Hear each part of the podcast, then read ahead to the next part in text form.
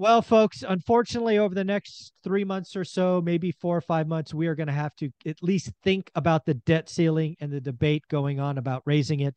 In order to have this conversation, I wanted to speak with a good friend of the channel, Miss Anna Kelly. How are you doing, Anna? I'm doing great. Good to be here with you. Absolutely. So usually I get to ask you and then I get to respond after. You want to you want to change it up a little bit. You want me to give you my opinion about the debt ceiling and uh, then you can react to that. Is that what we're doing here? Yes, let's do it.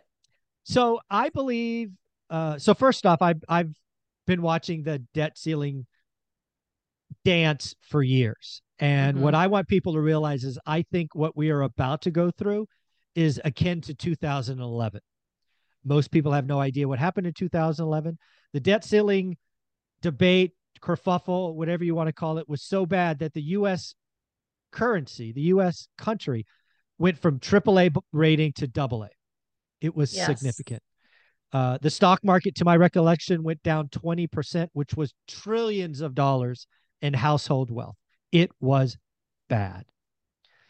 It also didn't have to happen, in my opinion. Mm-hmm. So I believe what we are heading to is something akin to 2011. And I will admit that the setup in Congress is worse than 2011, which doesn't give me great comfort. I believe these folks are going to play with our credit rating. Uh, I believe both parties are not currently negotiating in good faith. Uh, I believe there's not a lot of good stuff going on in Congress. So I yeah. I believe it, it's my current base case is they're going to take it up to the last minute, which at this point I think is early June. I think they're going to test it. I think something's going to break. I think the stock market's going to tank. I think rates are going to explode. And again, just like 2011, it didn't have to happen. So mm. I think Congress is a mess. Yeah. I think there is no leadership, right? It's a lot of splinter sides. Uh, yes. There's nobody in the middle, and uh, it's going to be bad. That's kind of where I sit today. So I'll let you react yeah. to all of that.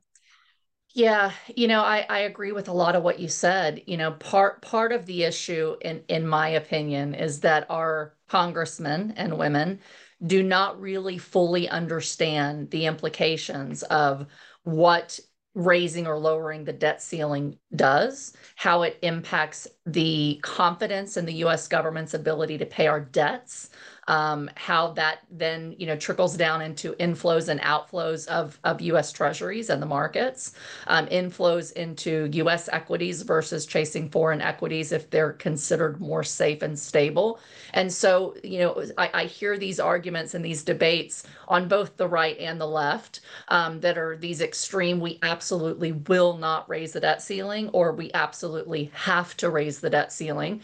If we quit all the pork spending that's on both sides and have less debt uh, coming that's new debt, that would tackle a lot of our issues. But the reality is there's been tremendous amount of debt spent to deal with the pandemic um, and and since you know 2008 and as interest rates rise like we talked about in the first video our cost of servicing that debt goes up as well and so when the treasury steps in and says we're going to implement extraordinary measures to be able to make sure that we can pay our debt if you don't raise the debt ceiling, you know, Janet Yellen's basically says we can pay our bets are I think until June, pay our yeah, debts early, until June. June, June 4th. And then if the 6th. debt ceiling isn't raised, then we our credit rating will go down.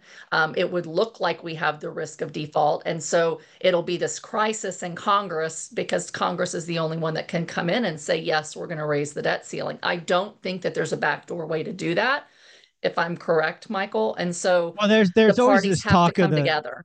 Yeah, there's this talk of this trillion dollar platinum coin nonsense, which is a total backdoor and a hack. I hope they don't go because if they go that way, it's the same. It's the same impact. We are, we're um yeah. We're we're looking again. We're playing. They're they're going to play with the U.S. reserve currency. They're going to play with our credit rating. They're going to play with inflows and outflows. If you right. ever wanted to get the Chinese currency or the Russia currency or any other pick a country or a collection of them. Take the credit and faith of the US Treasury down. It just gives them, oh, well, if they're like, Congress is the reason that our credit rating went down. They were seen as a bunch of clowns in 2011. Right. I think it's Yeah, going to happen what- again. What a lot of people don't realize, um, I, I've read a really good book called Global Shocks. I can't remember the name of the author right now, but he has been, you know, in the Treasury and Fed for decades, I think longer than I've been alive. And he talks about the history of global financial crisis. And we think of things like 2008, right, or the pandemic, but or, or major wars. But the other things that really cause huge financial crises are currency wars um, and the the rate, the Fed rate for each of the countries. And so most countries have kind of had this handshake, Michael, that we're going to try to keep our currency values about equal in terms of the big superpowers so that one country doesn't have an advantage or disadvantage when it comes to imports or exports and when it comes to money coming into the country to go into more, you know, what's looked at as, as more safe debt and higher rates. And so as the globe wrestles with how do they fight inflation in each of their own countries, what rates do they you know bring up their central bank rates to um, that increases debt they're looking at which countries are at risk of default and how do we restructure quickly. The US, I think, on the positive side, maybe a little more positive than what you think. I think that on the US side, the good news is that we're a better bet than most other countries that look like they're going into a global potentially a global depression, at least a global recession. So if lots of other countries are struggling, the US won't look as bad. Um, it, it might still be the best option.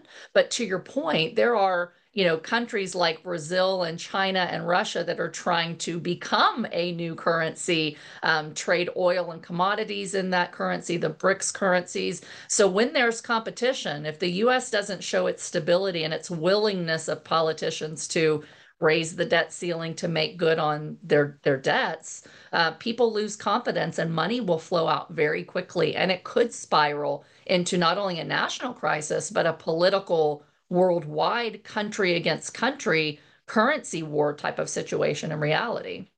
Yeah, and then the last thing I will say about this is you, we both brought it up. This is all theater. This is all headline grabbing, probably until the end of May. I believe both sides are going to sit with a hand grenade in their hand.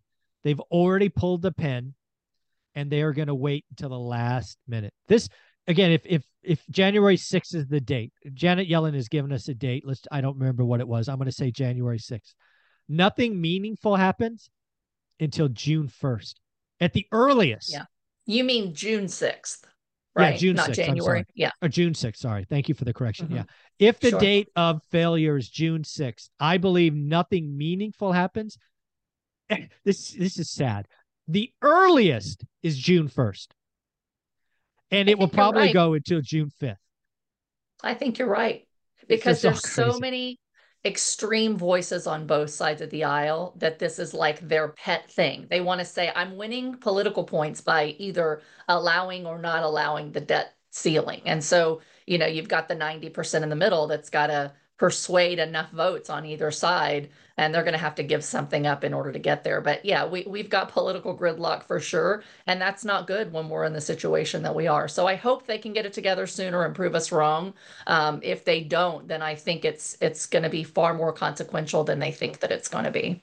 Yeah, it's uh I do not I believe this is uh 2011 cubed or squared. It's Yeah. unfortunate. That's currently what I think and I have zero this faith is- in our elected officials.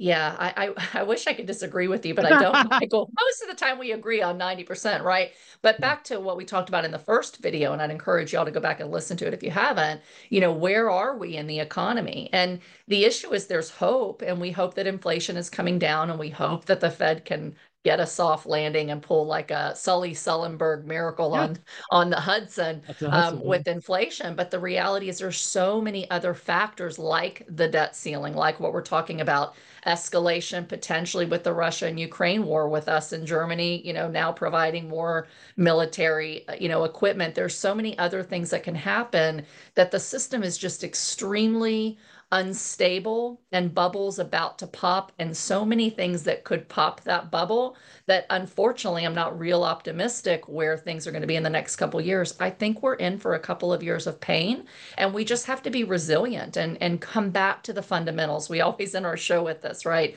Come back to the fundamentals of investing, protecting your money, making wise decisions, only doing really great deals and investing in things that have long-term proven history of resilience during economic pain. So it's not throw our hands up and stop. It's let's figure out what we do. Um, and real estate's one of the best assets. It's a real asset that holds value to say, let's do what we can now to preserve wealth and make some decisions that help us hedge some of the reality that we probably are in for a couple years of economic pain and have the wherewithal to come out on the other side and, and play the long game. Absolutely. Anna said it very well. Anna, where can people find you? Great. You can find me here every week and on my playlist on your channel, social media at Anna Kelly, REI Mom. And if you're an accredited investor interested in passive investments, you could find me at greaterpurposecapital.com.